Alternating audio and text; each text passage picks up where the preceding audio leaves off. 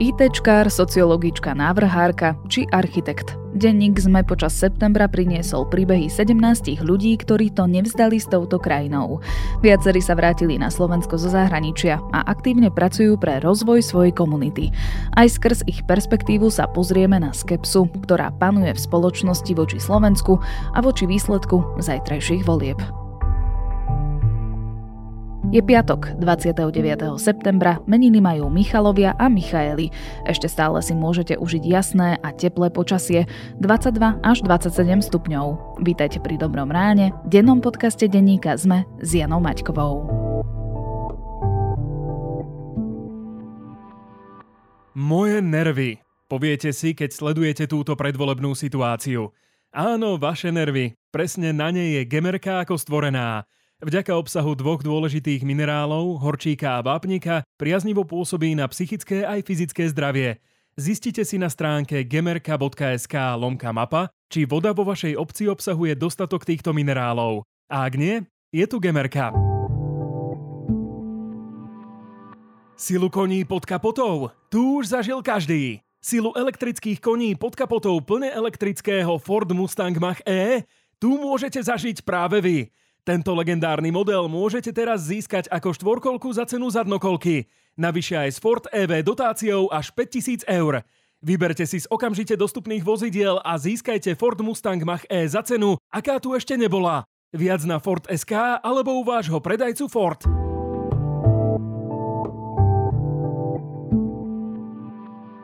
A teraz už krátky prehľad správ. Útočník, ktorý v bratislavskej Dúbravke strieľal v noci zo stredy na štvrtok z okna na ľudí, mal podľa policajného prezidenta Hamrana čistý register trestov. Streľbu považujú policajti zatiaľ za skratové konanie. Dvaja zranení po strelbe zostali po operácii hospitalizovaní v nemocnici. Na okresnom súde Žilina sa na novo začal proces s bývalou štátnou tajomníčkou Monikou Jankovskou v kauze Fatima. Prípad začal pôvodne v auguste 2022 prejednávať Trnavský súd, no po zásahu ústavného súdu ho preložili do Žiliny.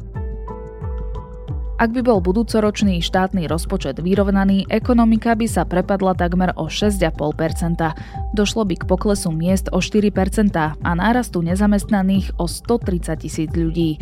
Vyplýva to z prognózy, ktorú zverejnilo ministerstvo financií. Budúcnosť Ukrajiny je v NATO, povedal to generálny tajomník aliancie Jens Stoltenberg na tlačovej konferencii po boku ukrajinského prezidenta Volodymyra Zelenského. Dodal, že aliancia bude stáť na strane Kieva tak dlho, ako to bude možné. Severokorejský vodca Kim Jong-un vyzval na prudké zvýšenie výroby jadrových zbraní. Počas zasadnutia parlamentu tiež vyhlásil, že jeho krajina by mala zohrať väčšiu úlohu v koalícii krajín konfrontujúcich USA počas novej studenej vojny.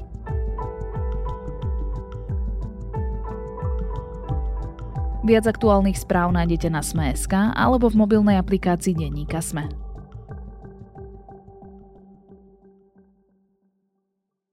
Nejdem voliť, lebo môj hlas nezaváži. A navyše vždy ma politici sklamú. Možno tiež okolo seba počúvate podobné vyjadrenia a možno sa s nimi stotožňujete aj vy sami. V spoločnosti cítiť skepsu a roztrpčenie z fungovania tejto krajiny. Aj preto sme v denníku sme v posledných dňoch priniesli 17 príbehov ľudí, ktorí aj napriek výhradám majú k Slovensku vrúcný vzťah a robia všetko preto, aby sa tu žilo lepšie. Reportáže priniesla naša kolegyňa Katarína Kozinková, ktorá je mojou dnešnou hostkou, no a rozprávať sa budem aj so šéf-redaktorkou denníka ZME Beatou Balogovou, napríklad aj o tom, ako nestrácať nádej na lepšie zajtrajšky. Bea, Katka, pôjdete voliť?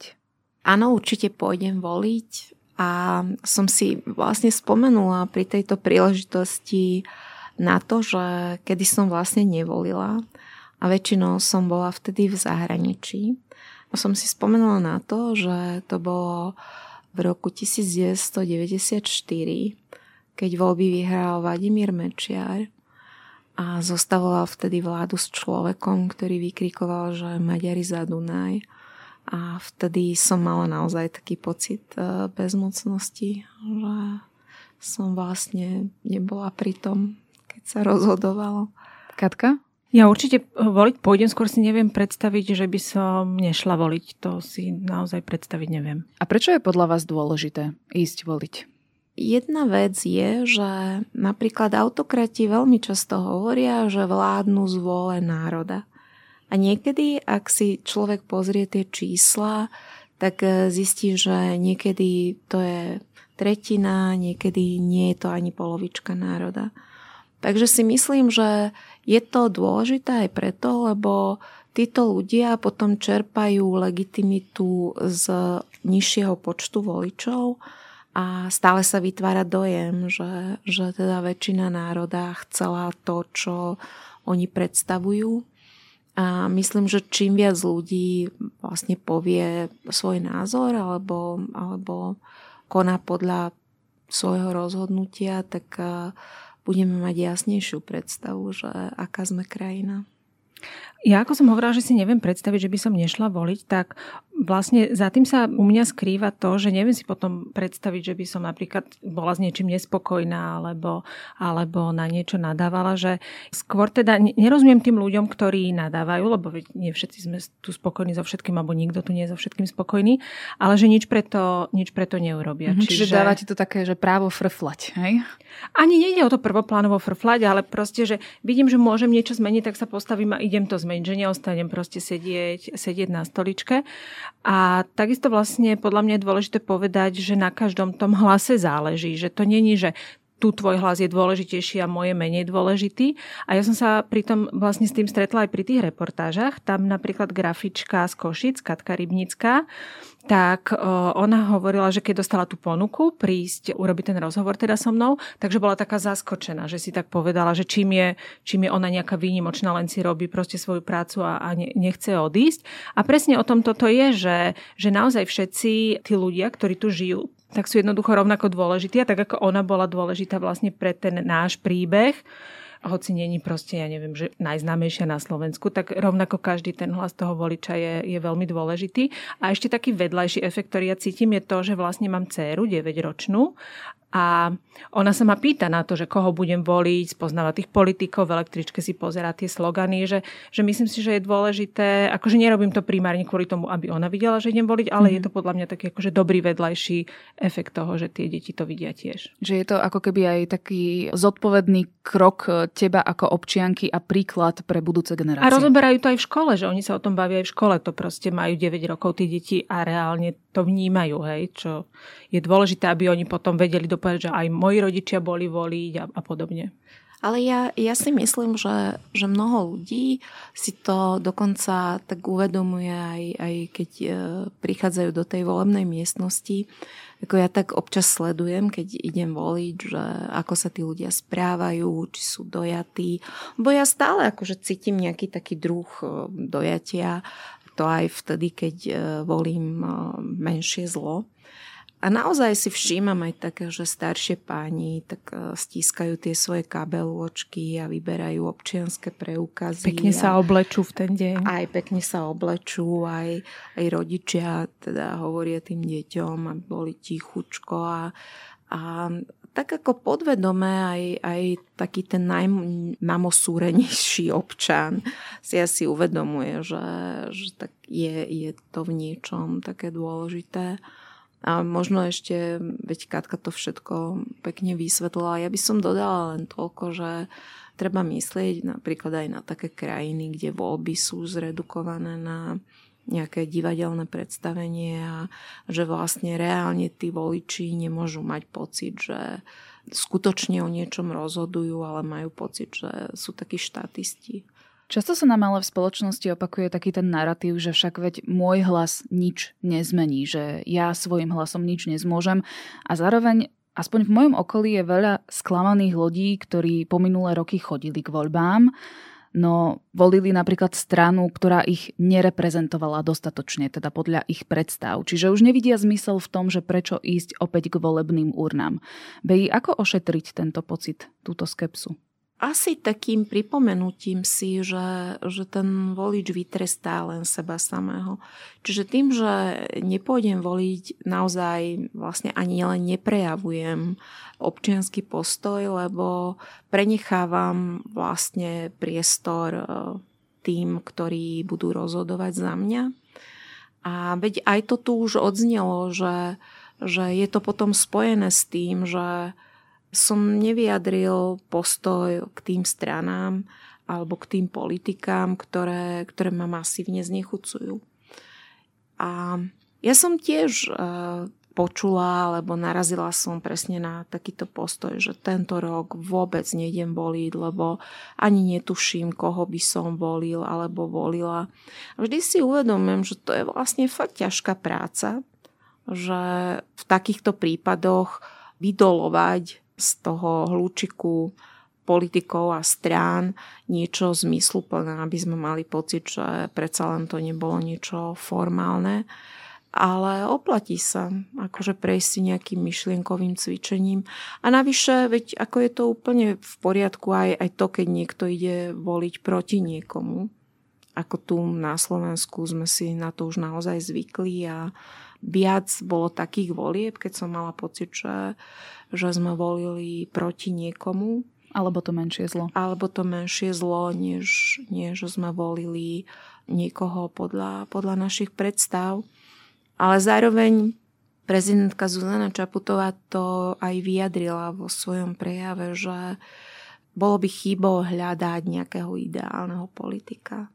A čo vnímaš vlastne ako zdroj tej skepsy? Je to práve to sklamanie s politikou, ako som spomínala, alebo prípadne ide o nejaký materiálny, ekonomický nedostatok, o absenciu líderstva? To je kombinácia všetkého. Ako naozaj si myslím, že momentálne najväčším zdrojom tej skepsy je to, že pred e, pár rokmi. Tá krajina naozaj mala pocit, že ak sa rozhodneme správne, že svojím spôsobom e, niektoré veci sa vyriešia a, a že my vlastne každý, pred každými voľbami hovoríme tým ľuďom, že toto je historicky kľúčová voľba a teda aj tie očakávania sú potom také, tí ľudia naozaj očakávajú, že, že veď my, my sme išli do ulic a my sme urobili nejaký druh rozhodnutia a kde to viedlo. Mm-hmm, že zo svojej strany som urobila maximum, mm-hmm. ale k ničomu to neviedlo. Kati, v denníku SME sme tri týždne pred voľbami spustili seriál, alebo teda sériu článkov, reportáží s ľuďmi naprieč celým Slovenskom, s ktorými si sa ty e, osobne stretla a rozprávala. Rozprávala si sa s nimi aj o ich postojoch k tejto krajine, o tom, čo ich trápi, čo by chceli zlepšiť, alebo naopak z čoho sa tešia v rámci toho, že žijú v tejto krajine. E, dokopy si urobila 17 rozhovorov. Aký majú pocit z tých nadchádzajúcich volieb? Nikto z tých, s ktorým som sa bavila, mi povedal, že nepôjde voliť. Každý hovoril, že voliť pôjde, veľa z nich hovorilo, že zatiaľ boli vždy voliť. Jeden pán, taký marketér alebo podnikateľ Marek Kapičak, ten žil v Írsku takmer 15 rokov, tak ten hovoril, že on aj v Írsku volil. To sú jednoducho ľudia, ktorí sú vysoko uvedomeli a k tým voľbám proste chodia.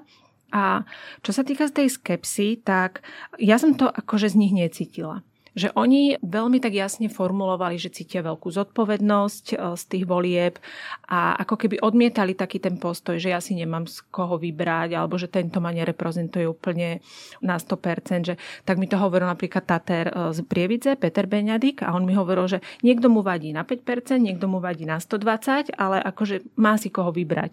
Veľa ľudí hovorilo, že bude krúžkovať, potom tí ľudia majú témy, ktoré sú pre nich dôležité. Podnikatelia pre nich sú dôležité napríklad tie témy podnikania, alebo spravodlivosť, životné prostredie a aj v rámci vlastne tých tém si vyberajú, alebo ak sú z regiónov, tak poznajú nejakých regionálnych kandidátov, vedia povedať, že áno, toto je človek, ktorého prácu poznám a budem ho preto krúžkovať. Aj veľmi sa snažia vlastne oni hľadať aj tých ľudí, ja som bola v regiónoch, čiže oni sa snažia vlastne hľadať aj tých regionálnych ľudí na tých kandidátkach a Zároveň akože uvedomujú si dôležitosť tých volieb, ale ale nepripisujú tomu akože váhu v zmysle, že a teraz od tohto dňa závisí, že aký ďalej bude môj život. Mm. Že tí ľudia veľmi tak akože majú ten svoj vlastný život vo vlastných rukách a toto je občianská povinnosť moja, alebo oni to tak považujú, ktorá mi môže ten život ešte zlepšiť.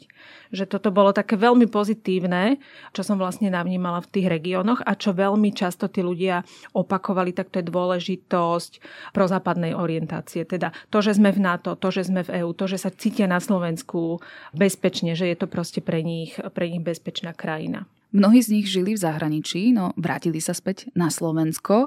Pýtala si sa ich aj to, že ako ich zotrvanie ovplyvní výsledok vo voľbách. Tak aký majú ku tomu postoj? Ja neviem, čo väčšina tých ľudí, ktorí sa vrátili, tak som mala pocit, že oni to ako keby mali vysporiadané v tom momente, keď sa vrátili. Že to bolo také, také rozhodnutie, ktoré sa nerodilo jednoducho a už ten odchod je vlastne veľmi zložitý a, a tam začať nový život a potom ten návrat je rovnako zložitý a začať vlastne nový život naspäť.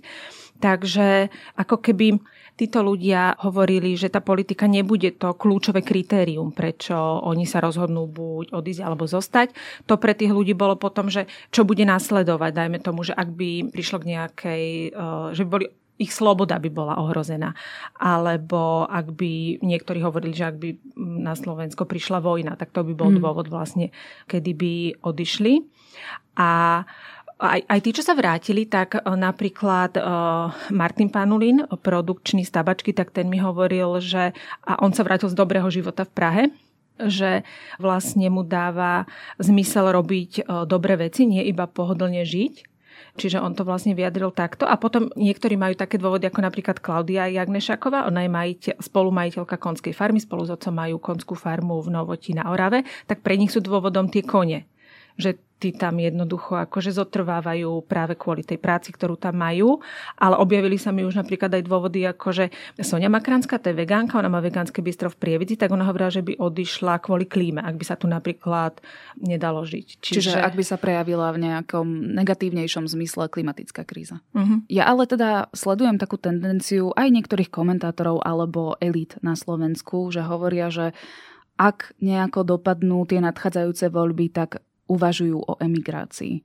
Čo je to za situáciu na Slovensku, že sme sa dostali až do tohto bodu? Tak e, treba rozlíšiť, čo je vlastne vyjadrenie takej emócie a zúfalstva, lebo predpokladám, že väčšina tých ľudí, ktorí takto reagujú, tak e, asi neodíde. Na druhej strane ja aj chápem, že pre ľudí sú niektoré veci natoľko dôležité, že keď si predstavia, že ich deti by mali žiť v krajine, kde tieto princípy neplatia, že úplne vážne uvažujú, že, že odídu a budú niekde inde žiť. Ja som bola v podobnej situácii, ako som už spomínala, že v roku 1994 a 5 ja som bola v Spojených štátoch, mala som Fulbright a, a vtedy naozaj bola taká dosť intenzívna sila nacionalistická, protimaďarská a veľmi som rozmýšľala nad tým, ja som sa aj bála o, o mamu, o sestru, že proste niekto ich zbije, keď budú hovoriť po maďarsky. A ja som tiež veľmi zvažovala, že, že či neostanem v Spojených štátoch, ale ne, ne, nedomyslela som si to do dôsledkov, že, že čo by to znamenalo budovať si život, alternatívny život niekde inde. A potom postupne som si uvedomovala, že, že veď tu mám svoju rodinu, svojich priateľov a vtedy som mala veľmi silnú nádej v sebe, že, že táto krajina sa môže meniť. Mm. A dôvod, prečo rozprávam ten príbeh je, že, že po takmer 30 rokoch chápem, že, že niekto môže mať pocit, že veď som dával tejto krajine šancu veľmi dlho možno presne tá generácia, ktorá tá porevolučná a, a že má pocit, že jednoducho si tá krajina tú šancu už nezaslúži. Len neviem, či troška zároveň nepotrestajú aj seba samých, lebo, lebo naozaj odísť, to znamená si budovať úplne alternatívny život. A to je asi aj odpoveď pre mnohých, ktorí zvažujú, že, že či vôbec ísť zvoliť aby ovplyvnili to, že ako sa krajina práve vysporiada s takými nedostatkami, kvôli ktorým ľudia takto odchádzajú. A dokonca ja som, ja som aj zistila, že ja prestávam tých ľudí nahovárať, že, že veď e, nechoď preč, akože niekde vlastne možno nebudeš robiť e, plnohodnotne svoju prácu, budeš pracovať alebo bude ti veľmi dlho trvať, kým sa budeš cítiť súčasťou nejakej komunity. Lebo myslím si, že, že tie vnútorné rozhodnutia, ak už to dozreje, že je to tak vážna vec, vážne osobné rozhodnutie, že, že tých ľudí odsudzovať za to akože vôbec um, nie je dobré. Asi to nie je rozhodnutie z hodiny na hodinu alebo z dňa na deň. nie. A, a ani, ani si nemyslím, že to je rozhodnutie len na základe nejakého volebného výsledku.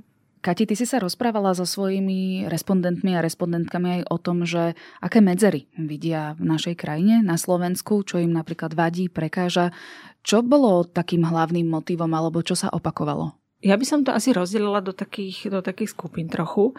Čo veľmi bolo cítiť, boli tie regionálne rozdiely a taká tá ako keby, že zabudnutosť, že v Bratislave sa niečo deje, ako keby ten zvyšok Slovenska je nezaujímavý. Tu pre mňa napríklad bola veľmi silná výpoveď aktivistky Miroslavy Čiernej. Ona je z Rímavskej soboty a ona hovorila, že ona má pocit, že ako keby žila v dvoch krajinách že jedna je taká ten sever a Bratislava a druhá je ten Gemer, je akože zabudnutá krajina, že ona napríklad keď cestovala vlakom tak a prestúpala vo vrútkach, tak mala pocit, že zrazu ide inou železničnou spoločnosťou, že to boli Wi-Fi vo vlaku, jedalenský vozeň, elektrifikované a že ona ako keby prišla úplne iným vlakom alebo chcela podnikať, chcela vlastne dovážať tú čapovanú drogeriu a aj povedali, že ok, že oni zásobujú časť Slovenska tam nad ňou, ale že na juh proste nechodia. Čiže fungovať v takomto regióne, kde naozaj dostávaš každý deň na vedomie, že si proste nepodstatný alebo zabudnutý región. A potom sú to zase zabudnuté skupiny obyvateľov. To mi napríklad hovorila sociologička Zuzana Revesová z Košickej spolky a oni pracovali s rómskymi ženami na téme dôstojnej menštruácie a ona vlastne hovorila, že tie ženy naozaj každé ráno vstávajú s tým pocitom, že, že oni nikto nemá záujem a oni by chceli o tom rozprávať, ako sa cítia, ale nikto sa ich nepýta na to, ako sa cítia. A Samozrejme ľuďom prekážajú také tie systémové veci, nefunkčné zdravotníctvo, nefunkčné školstvo. Aj tí ľudia, ktorí boli profesionáli v nejakej oblasti, tak aj čo sa týka podnikania, napríklad e, tá pani Jagnešaková, ktorú som spomínala, tak e, tá hovorila vlastne, aké byrokratické prekážky oni majú, že ona napríklad aj chcela rozširovať podnikanie, chcela začať vlastne predávať sír, lebo majú aj, aj kozy alebo mlieko, ale, ale nerobí to, lebo proste tie byrokratické prekažky sú tak zložité, že do toho jednoducho, jednoducho nejde. A toto boli také, ako by som povedala, špecifické veci. A potom, čo naozaj tých ľudí spájalo, bolo to, ako veľmi ich trápia tie medziludské vzťahy. To, mm. ako sa k sebe správame, ako je táto spoločnosť rozdelená. A čo, je, čo pre mňa bolo akože veľmi pozitívne, bolo, že, že oni s tým vedome pracujú. Že napríklad Juraj Senič uh, z Podhorodie, on teda žije tak, žije v Košiciach aktiv, aktivizuje sa aj v Podhorodí, majú taký projekt Sady Výhorlatu a ono to vyzeralo pre mňa na, prvý, na prvé počutie akože projekt obnovy starého ovocného jablkového sadu, teraz máme z toho muž a jablkovú šťavu a tak ale vlastne za tým bol príbeh, kedy on chcel, aby tí obyvatelia tej podhorode alebo to, čo je vlastne hraničná oblasť s Ukrajinou, aby sa stretávali s ľuďmi, ktorých on tam zavolá na brigádu. Čiže nejakí ľudia z mesta, alebo ktorí tam žili, prichádzali tam aj zo zahraničia, aby tí ľudia sa proste spolu stretli a aby tí miestni videli, že tí iní ľudia to nie sú nejakí bubáci, hej? Že tak toto by som povedala, že, že toto je asi, čo tých ľudí trápi. A ešte jeden taký veľmi zaujímavý moment mi povedal pán Jan Lopušek z Revúcej a on napríklad hovoril, že v Revúcej ešte stále akože tí miestni hovoria, že páni, že oni hovoria páni z Bruselu, páni z Bratislavy alebo páni z obecného úradu, že ako keby taká tá obmedzenosť alebo malosť, on to tak pomenoval, že to je to, čo, to, čo jemu prekáža, je tam veľmi, veľmi akože silne, silne zakorenené v tom regióne, kde on žije. Mňa k tomuto zaujal citát oravského podnikateľa Juraja Haboluščiaka. On hovorí, že veľa vecí nemusí riešiť premiér, treba začať od seba. Sme pokazení komunizmom, že štát má zabezpečovať všetko. Bej, nie je to tak, že sa pri pocite spokojnosti príliš spoliehame na politikov a na štát samotný a teda nepozeráme sa na to, že čo môžeme urobiť sami zo svojej pozície? Samozrejme, že, že to platí, ale čím vlastne dlhšie máme vládu, ktorá zanedbáva niektoré elementárne veci, aj také, ktoré Katka spomínala, tak tým viac e, tá politika steka do našich životov. A ja sa často stretávam s ľuďmi, ktorí hovoria, že no ja už vôbec nebudem sledovať správy, mám svojich priateľov, pôjdem na pivo, na kávu a vytesním vlastne tú politiku zo svojho života.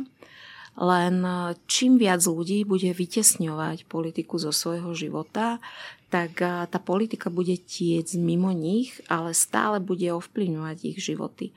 Ja poviem taký príklad z Maďarska, keďže máme volebné moratórium, že som sa rozprávala s maďarskými novinármi a jeden z nich mi povedal, že on vlastne povedal svojmu synovi, že nech v škole vôbec nerozpráva, kde jeho otec pracuje a že naozaj sa obáva nejakého revanšu tej učiteľky, ktorá má určite určité politické zázemie alebo politickú predstavu. A toto nás troška vracia do komunizmu, že zdánlivo aj komunizmus, veď e, väčšina ľudí hovorí, že, že žili úplne bez nejakých e, brutálnych obmedzení alebo zásahov alebo, alebo šikany toho režimu. Ale naozaj existuje dostatok ľudí, ktorí to veľmi intenzívne pociťovali a, a pre ktorých uh, už len myšlienka toho, že, že situácia, keď sa o nás štát veľmi dobre postará, lebo všetci sme dostali nejaký malý bytík, akože 50-60 štvorcových metrov a sme sa tam všetci nasťahovali a mali sme doživotne prácu, že by toto malo byť maximum, čo spoločnosť má poskytnúť ľuďom. Čiže na jednej strane áno platí, že ak by ľudia začali premyšľať nad svojimi vzťahmi alebo nad predstavou toho, že, že kto je ich nepriateľ alebo nad predstavou toho, že, že čo je v živote naozaj dôležité, tak e, myslím si, že aj ich politické rozhodnutia by boli iné. Lebo, lebo to je prepojené, že čím je človek vo vlastnom živote frustrovanejší, čím má väčší pocit menej cennosti, tak akože tým je manipulovateľnejší, lebo, lebo tým ľahšie ho politik presvedčí, že za tvoju mizériu naozaj nemôžeš ty, ale môžu za to migranti alebo, alebo zahraniční agenti alebo, alebo proste vonkajší nepriatelia. A čím vlastne intenzívnejšie počujeme túto politiku nenávisti, tak tým ťažšie sa stiahuje aj do tej ulity a tým viac platí to, čo si spomenula na začiatku, že tie medziludské vzťahy a tie naše predstavy, či už o živote alebo o spoločnosti, sú dôvodom, prečo potom volíme takýmto spôsobom. Chcem tento rozhovor deň pred voľbami uzavrieť trošku na takú pozitívnejšiu nôtu, alebo teda dať aspoň nejakú nádej. Kati, napriek tomu, že sme si tu povedali rôzne stránky e, života na Slovensku, ktoré tvojim respondentom a respondentkám prekážajú, alebo teda vadia, prečo sa tu podľa nich oplatí žiť? Lebo vidia v tejto krajine potenciál, lebo tu vidia veľmi veľa príležitostí a oni sú príkladom tých ľudí, ktorí tie príležitosti zdvihli zo zeme. Napríklad pani Vierka Kozárová, z, ona je zodpovedná za obnovu kláštora v Jelšave, tak ona mi hovorila, že nevie, či je to preto, že tam ona je cudzia, ale že vlastne ľudia z Jelšavy odchádzajú, lebo tam nie je práca, ale že ona vidí príležitosť tam písať a realizovať jeden projekt za druhým. A to, čo je podľa mňa vzácne na tých ľuďoch, s ktorými ja som sa stretla, že oni naozaj prišli e, do tých regiónov, našli tam tú príležitosť a, a pracujú na sebe a pomáhajú vlastne aj tomu svojmu okoliu. Napríklad modná návrhárka Kristýna Ptačín, tak ona zamestnáva že lokálne krajčírky. Ona predtým, než tam išla, tak jej e, tety hovorili, že čo tam budeš robiť, budeš tam nešťastná. A teraz aj tie tety sú šťastné, že vlastne dve krajčírky dostali, dostali prácu a že ako keby to remeslo, ktoré pre nich bolo také dôležité, že ona tam ďalej ako keby zachováva. Hej? A všetci tí ľudia mi zároveň hovorili, že im veľkú nádej dáva aj to, ako funguje občianská spoločnosť. Mm. Tak mi to hovorila aj psychologička, detská psychologička Simona Šimková z Košíc. Im vlastne ich centru pre takú včasnú intervenciu detí, tak im hrozil zánik a práve sa stalo, že ľudia im pomohli nejakou zbierkou a ona tak pomenovala, že práve toto je to, v čom my sme silní, že dokážeme sa tak, tak akože zomknúť, zomknúť, keď treba. Potom tak dodala, že bohužiaľ nám to nevydrží, nevydrží veľmi dlho ale aby som to tak akože zosumarizovala, tak, tak na to, aby tí ľudia boli schopní mi povedať, že sa tu oplatí žiť, tak uh, by som povedala, že oni sami vidia zmysel v tých, oni to nazvali, že maličkostiach, ktoré oni robia. To nie sú maličkosti, len oni to tak proste pomenovali a veria proste tomu, čo robia a veria tomu, že tie ich maličkosti teraz v úvodzovkách pomáhajú aj tejto krajine, aj, aj im samým, pre ten pocit, aký oni z toho majú, aj, aj pre to okolie. Bej našim skeptickejším poslucháčom a poslucháčkam, čo by si odkázala, že ako nestratiť nádej v prípade, ak voľby nedopadnú podľa ich predstav? Tak začnem takým pesimistickejším tónom, že nemáme veľmi na výber. Ak voľby nedopadnú tak, ako si predstavujeme, na druhý deň aj tak musíme ísť do práce, na druhý deň aj tak musíme existovať, musíme niečo povedať deťom, neteriam, rodine. A Myslím si, že veľmi dôležité bude, ak teda tie voľby nedopadnú tak, ako si predstavujeme, aby jednoducho tá spoločnosť e, nepadla do apatie, lebo tým pádom bude naozaj tá časť spoločnosti, ktorá si neželala vládu, ktorá vznikne porazená. A ja vlastne stále verím a opakujem to v mnohých podcastoch, že slušní ľudia sú vo väčšine. A že slušní ľudia vlastne nehlasujú za politiky, ktoré oberajú niekoho šancu na normálny život, nehlasujú za, za ľudí, ktorí evidentne už, už zlyhali, sklamali a evidentne vlastne nie sú demokratickí politici. Aj keď myslím si, že počas uplynulého roka aj, aj dlhšiu dobu sa zdá, že tí slušní ľudia sú akási močiaca väčšina, lebo v tých priestoroch, kde sa prejavujú názory, tak uh, sme prehlušovaní, alebo naozaj e, tá nenávisť e, a agresivita a, a vulgarizmus, tá emancipácia hlúposti, ako si naozaj prevláda. Ale ja verím, že, že Slovensko nie je krajina emancipácie hlúposti a nízkosti a nenávisti, ale práve naopak, že, že Slovensko je krajina, ktorá má naozaj naviac a, a že bude mať šancu to ukázať. Tak nelamme palicu nad Slovenskom a poďme voliť. Toľko šéf-redaktorka denníka Sme Beata Balogová a redaktorka Katarína Kozinková.